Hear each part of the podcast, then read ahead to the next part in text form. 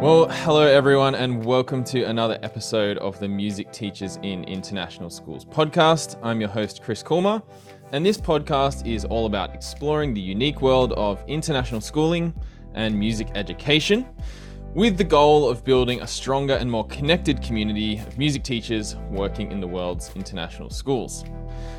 Hope you're all well and that the academic year has started off nicely for our Northern Hemisphere crew.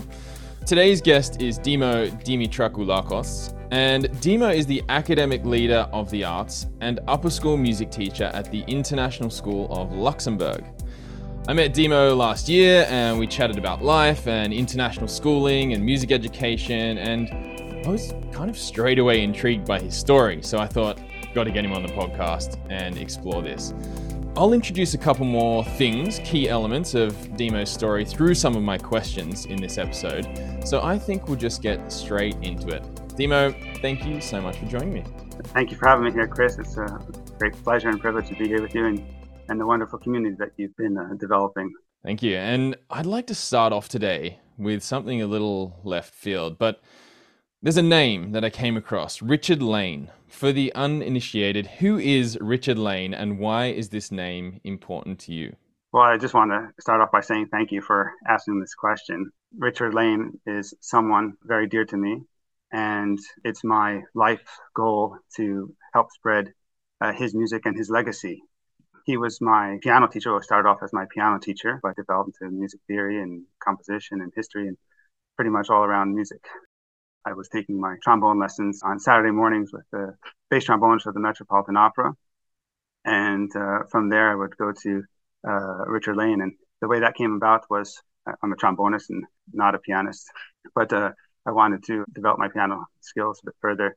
And uh, Hal Jenks uh, recommended Richard Lane to me. And so I finished my trombone lesson and head down to Paterson, New Jersey for my piano lesson. And it was just an incredible experience.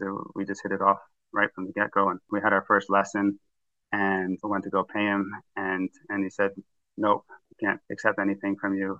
We're just gonna we're gonna have our, our lessons and that's gonna be it. And um, he sort of took me under his wing. And after our lessons, we'd go out for lunch and go for walks and talk about music. And yeah, the, the lessons really became an all day affair after that. And uh, it was always always on Saturday, and and most times uh, end up a whole weekend. it was really, really a wonderful experience working, learning with him. And we'd go to concerts Saturdays, Sundays. Uh, many of them were world premieres of his at Carnegie Hall and other venues throughout the, the New York metropolitan area. And yeah, he was he was my teacher, but became uh, a life mentor, let alone a music mentor. And uh, yeah, he became uh, an uncle figure to me, and I referred to him as as my uncle. I um, started studying at the Oberlin Conservatory of Music in Ohio. And when I left New York, I had only started uh, study with him for a year at that point, And we continued our lessons by phone and by post. He would send me his own scores and pieces that he was working on at the time. He was teaching me through his music and, of course, other composers. But we had a weekly uh, weekly phone call, and uh, he didn't have a computer, so we uh, we had uh, uh, lessons by post. Yeah, wow. Good old handwriting. And when I finished my studies, I uh, was a trombonist in the U.S. Army Band in Germany, and uh, we continued our lessons by phone and by post, even at that point. And he unexpectedly um, passed away in, in 2004, young and 70 years old. And I had no no idea, but I received a phone call from the executive of the state and informed me that he left me the rights to all of his music. Oh wow! Yeah, and at that point, the executor He's like, what, what do you want me to do with all of his music? How do you want me to get this to you? And in the meantime, after his passing, his home was burglarized. Fortunately, the burglars didn't want to steal the music. But as I said, he had no computer, so he wrote everything on manuscript paper and, you know, thousands, tens of thousands of papers all thrown all over the house and whatnot. I mean, fortunately, a, a, good portion was still intact, but you're talking a huge amount of, of scores that were just all over the place and the executor packed them all up in big legal size boxes. And I remember getting them delivered, yeah, New Jersey to Germany, Wiesbaden, Germany, where I was.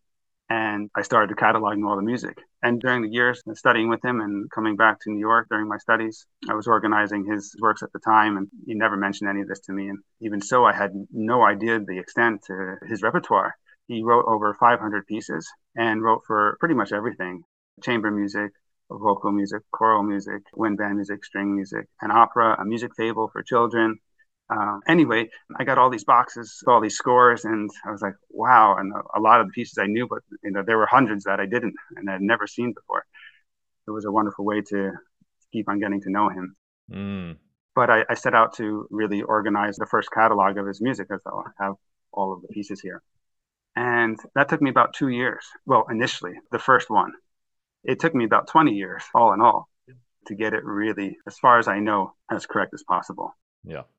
But about two years after his passing, I got a phone call from Jean Pierre Mathez, who is the publisher for Editions BIM, National Music Publishing Company in Switzerland.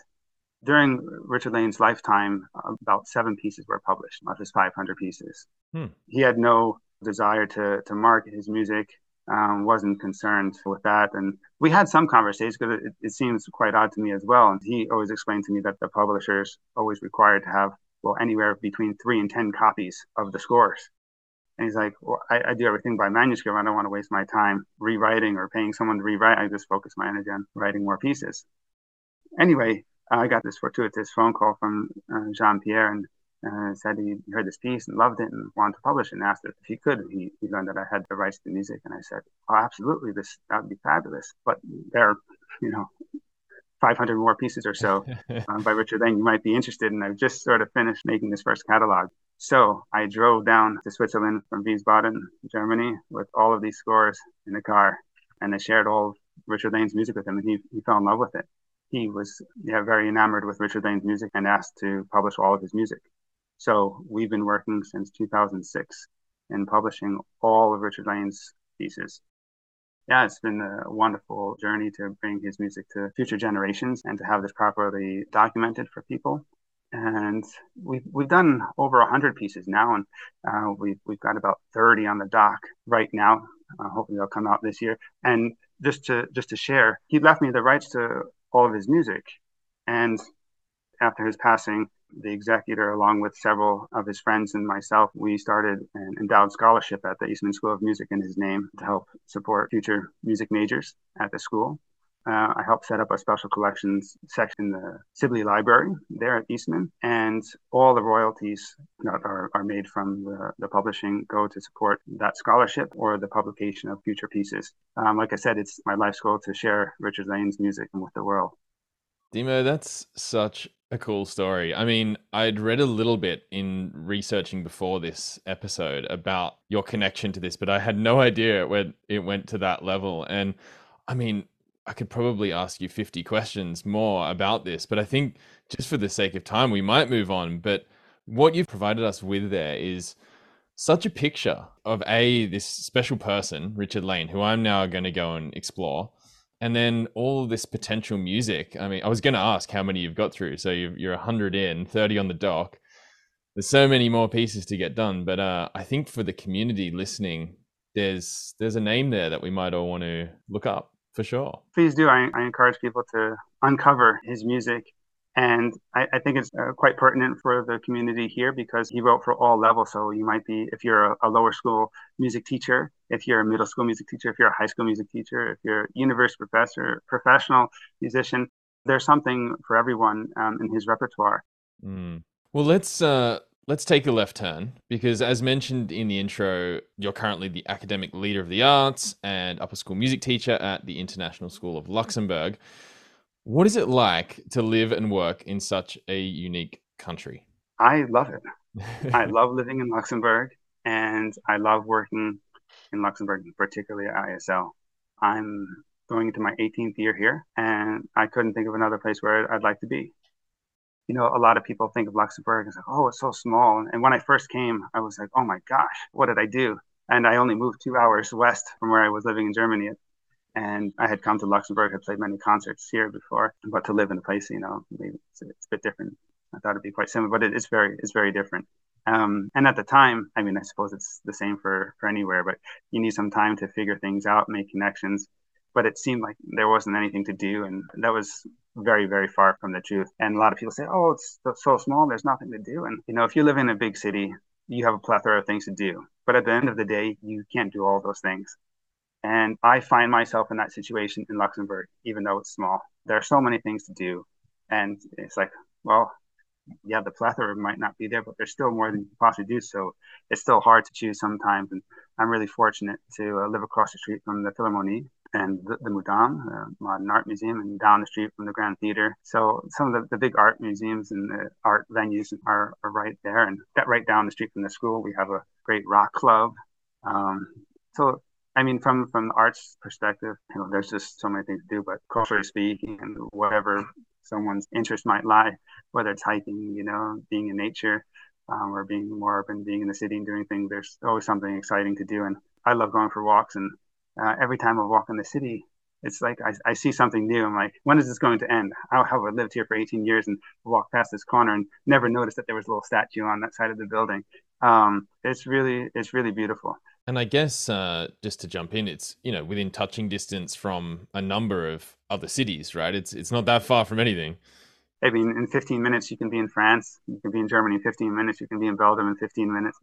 Yeah. Well, I might jump in on a thing that you mentioned a couple of times, going into your 18th year at the school, and typically in the international school world, maybe not in the music world, but international schooling is kind of known, I guess, stereotypically for the space where teachers jump around a bit. Two years here, three years there.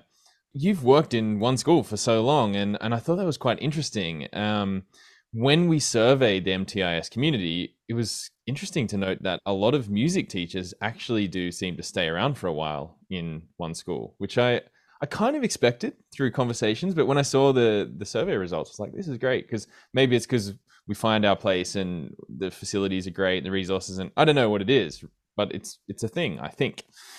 So, what has led you to stay in Luxembourg for so long? Apart from the things you've just mentioned about how nice it is, like yeah, it's 18 years. What what's keeping you there? Yeah, well, you know, when I started teaching, I, I had this uh, idea, perhaps, of you know like you said, living in a place for two or three years at a time, something like that, and um, seeing the world and moving from school to school. And when I started working at ISL, I was hired to build the upper school band program and the high school music program. Music only went up to eighth grade at the time. And I mean, from a professional standpoint, I don't want to say something is my baby. I'm surrounded by wonderful colleagues and wonderful um, administrators that have supported me and my colleagues throughout all the years to to make all things possible that we do. But as each year grew uh, past, it, w- it became hard and hard to ever think about leaving. Really, when I came, there was one combined band in middle school and high school, and uh, a jazz combo. And I helped develop the band program to have four bands: uh, a middle school concert band, a middle school jazz band, high school symphonic band, high school jazz band, and I developed the IGCSE and IB music programs in the high school. And uh, yeah, I just became very connected to ISL as a community, not just the music department, but the community, the, the entire package. So I have wonderful colleagues in, all the other departments. And yeah, one of our values is uh, concerns treating each other like family. And I've dedicated myself to ISL from the get go and plan to keep on doing so. Your uh, administrators will be listening to this going, oh, good. I mean, you mentioned the development that has happened from the beginning days, and you'll have to remind me exactly where it started again. But what is your current role like? You know, upper school music teacher, academic leader of the arts. It's definitely grown. What's it? What's day to day like for you? Currently, this year I'll, I'll be teaching uh, seventh grade general music, IGCSE music, and IB music.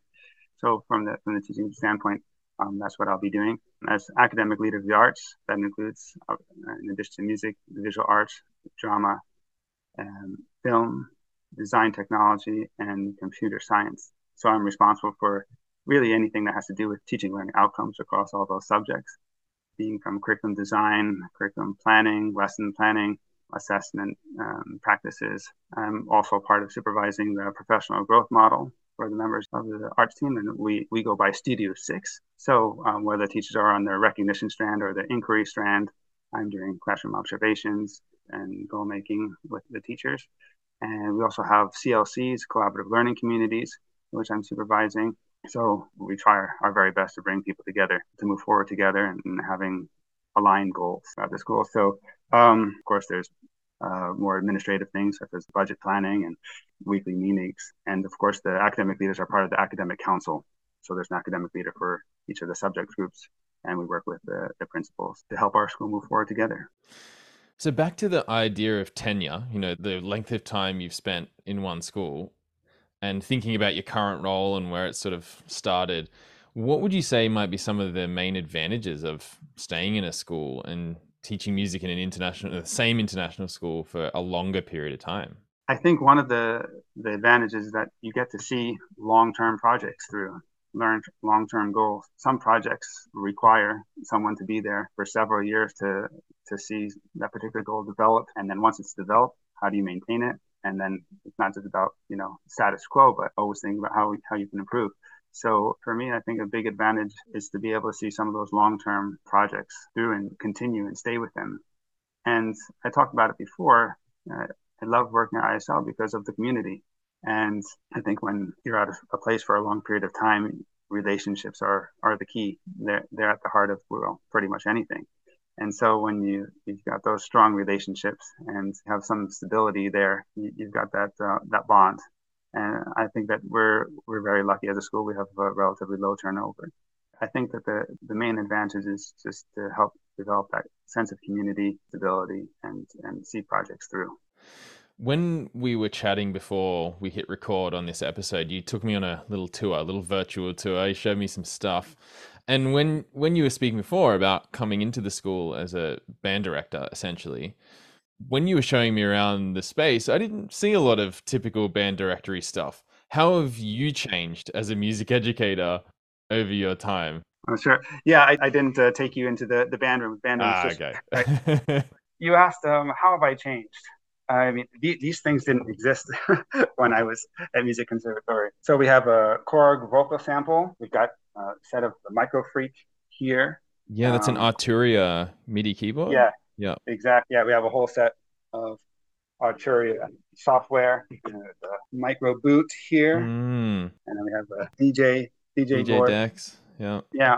But um, I would say that music technology is the way, the one thing that I suppose I've I've had to develop the most and, and have changed the most in, in my career. And I know that music technology is something that's uh, really close to you. And actually, I have to do a shout out to someone that you've actually had on your program and a dear friend of mine, and that's Samuel Wright. And this is his MYP music uh, book here that he's authored. We've been uh, working with him for the past few years, and yeah, he's just he's just amazing. And if I can just apply one thing of the million things that he knows each month in, into my practices, I feel good. But uh, yeah, music technology is uh, well, I mean, unless you are a music technology specialist and something that's you know, really your thing, I think many teachers um, maybe find that their students are maybe a bit more advanced than they are. And the past few years, I've been really fortunate to have some students that were leading a music technology uh, class during lunchtimes for students. But I asked if I could join yeah. as a student. So I've been participating in that, and uh, yeah, really trying to learn. I, I love music technology, and but uh, music technology is definitely the the thing that has changed the most in, in my career. And some days uh, it's a struggle. I'm trying to figure out where does this cord go. You know, things, uh, practical, uh, logistical things like that. Um, yes. Um, but more importantly, how are we going to integrate and why are we integrating music technology, not for the sake of music technology, but how are we using music technology to better support learning outcomes? Yes. Not just as a replacement, but to offer something different and something new. So, yeah, music technology definitely the, the area that I've developed the most and need to continue developing. Yeah, right. Very cool. I love the idea of having a student lead the program and then sitting in as a student. That's quite inspiring. Yeah, it, it was a great experience, and uh, yeah, we even had some students that got signed by some record labels, and um, they're doing some wonderful things. Hey, I wanted to ask, just to jump left again. I noticed in looking up some of the things you've been doing, you have this title of the National Coordinator, mm, can't even say it, it's such a long title. the National Coordinator of Music Education for Luxembourg as part of the European Association for Music in Schools. Is that right? And tell tell us what that's about. Yeah, so the national coordinators is a segment, uh, part of the European Association for Music in Schools, EAS. That's something new to you. You can check out eas-music.org. And it's an organization to help spread music and, and music education. It's European based, but we have people that are participating from all over the world. Uh, we have annual conferences. And this past year in, in May, it was in Lyon. And uh, as you said, yes, I'm, I'm the national coordinator for music education for Luxembourg. And at the conference in May, I was actually elected to the board. And um, I'm now the, the chairperson for the national coordinators. Congratulations. Thank you. um, we have about 31 countries as part of EAS, and thousands of schools are impacted by the work that we're doing. But the national coordinators' primary goal is to bring music teachers together um, in their individual countries and might be organizing regional events, master classes. And one of the, the main goals from the national coordinators altogether is we have started the EUDAMIS or, or DAMIS, the European Day for Music in Schools, which is March 15th. And I'll give a, a shout out for anyone listening. If it's something you want to find more information about and participate, you can find that on the EAS website. And there's a song that's that's uh, composed, and the idea is for all the schools in each country to to learn the song and record it. A montage is made, um, and then we also sing this live together on March 15th. We have the regional events, so that might be like within a country, but it also like for me in Luxembourg, might hold a regional event. It might, uh, you know, have some people coming from Belgium, from Germany, from France, um, from the Netherlands.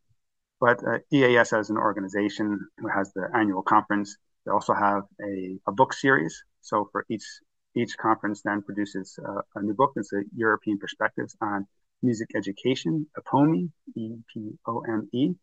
Um, that's also on the website, so you can see a series of that. Wonderful resources for, for music educators to look into to see some of the research, practical research that mm. uh, teachers can uh, read and, and, utilize in the classrooms. So that's a that's a little bit about EAS, a wonderful organization. And if you're uh, interested in, in uh, participating in next year's annual conference, it will be in Dublin in June and uh, hope to see you there. Something else to add to the show notes. Lots of links today. This is great. I'm going to ask you my favorite question. And again, I could dig in probably on all of the things you've said and uh, go down a few rabbit holes. But I'm going to going to lead us to my favorite question, which is, what would you say, in your understanding, experience, context, makes a good international school music teacher? I'm going to refer to my notes here because I, I, just wrote a few things here. I do want to uh, make sure that I say things as best as I can. I think I have four topics, I, I would say. Okay. I wrote this out, so is that all right? I'm just going to read this actually. Okay. My belief about teaching in general for any subject is that it is all about building relationships and strong bonds with students. The more we know about our students, the more effective we can be in finding out what they are passionate about and tailoring their learning to their interest. So I think if I just had to sum that up in one word, and I talked about it a bit before in some of the other questions you asked, everything that we do is about relationship building. I have to say that I, I feel blessed to have some of the teachers that I've had, or many of the teachers that I've had, all the way from elementary school to the tertiary level. But of, of course, just like anyone, maybe I, I had some teachers that uh, maybe weren't the kindest and are the nicest. And did I learn in their classes? Sure, I, I learned, but I'd have to say that I learned more in the classes where I felt that there was a relationship, there was a bond, that the teacher cared about me. And so I think that good teaching comes down to ensuring that students feel safe and welcome, that they know that you're there for them. Mm. So that that would be my my number one thing to say. Mm. As a follow up to that, I'd say that student voice, student choice, student agency come next. I think learning about music is skills based, and that it should be holistic oriented where students develop their skills based around musical elements and concepts framed around performance, solo and group, improvisation and creativity, creation, composition, in various forms and any styles, different music theories, history, listening, research, all of that combined. I think it's important for students to be able to design their curriculum around this holistic approach. I, of course, want to share my own personal interest uh, with students, and sometimes students want to learn about the music I share, and sometimes they, they don't. that's okay. Likewise, I want to learn about music from them as well. If they want to develop their skills through a different piece or song, genre of music, I think this is great for students to make the learning personal to them.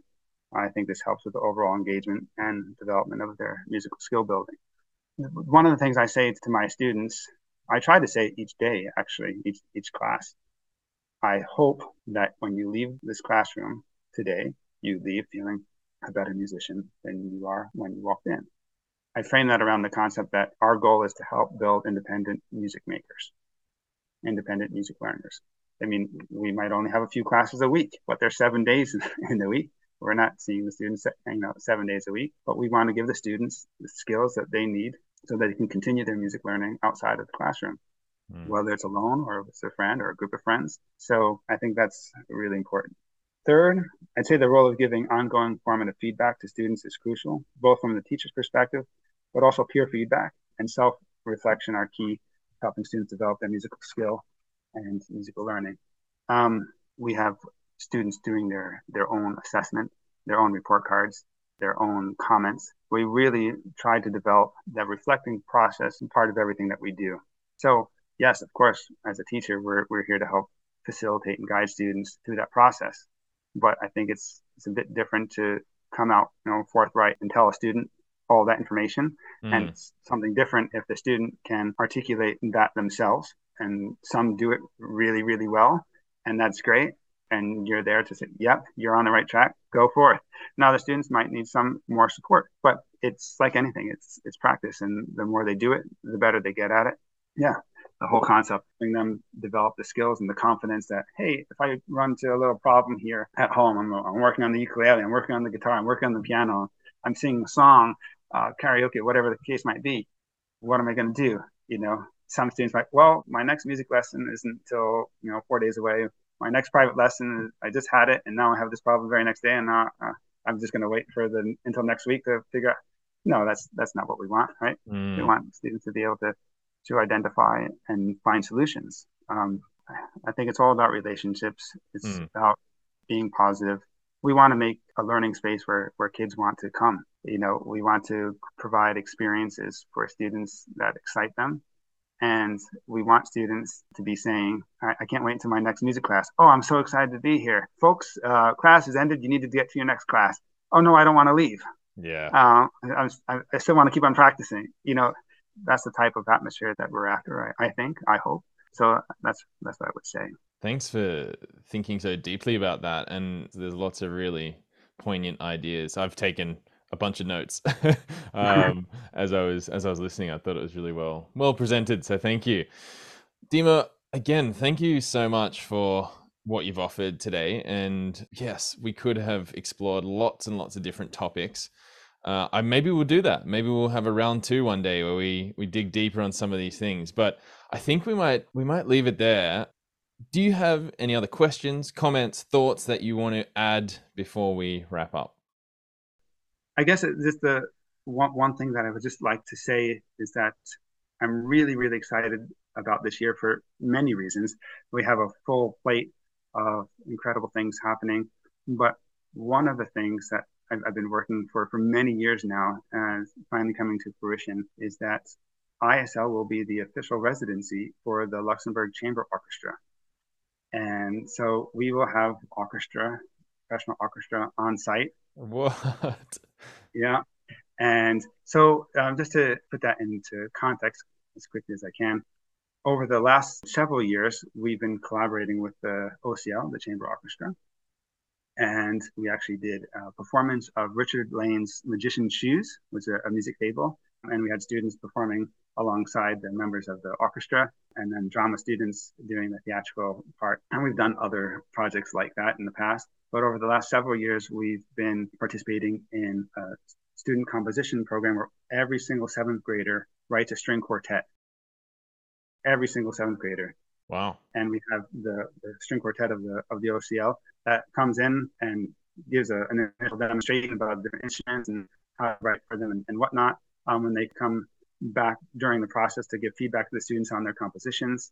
And then it all ends up with a, a gala performance, a world premiere of every single composition. I'm guessing they're short compositions all mashed together. Oh, you mean the, the gala?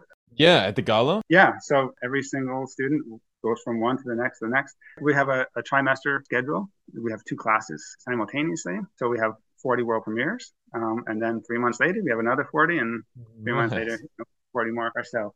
Um, when I was going to, to school, uh, at least when I started, Finale and Sibelius and those programs didn't exist. That they were just coming on the market. Yeah. A- anyway, you know, you, you compose and you, you had to know how it sounded or, or you didn't, right? Yeah. And so working on, on software notation programs is great. Students get to hear right away how something sounds and go back and make adjustments. But it's an entirely different thing if you can hear your piece performed live um, and be performed live by professional musicians.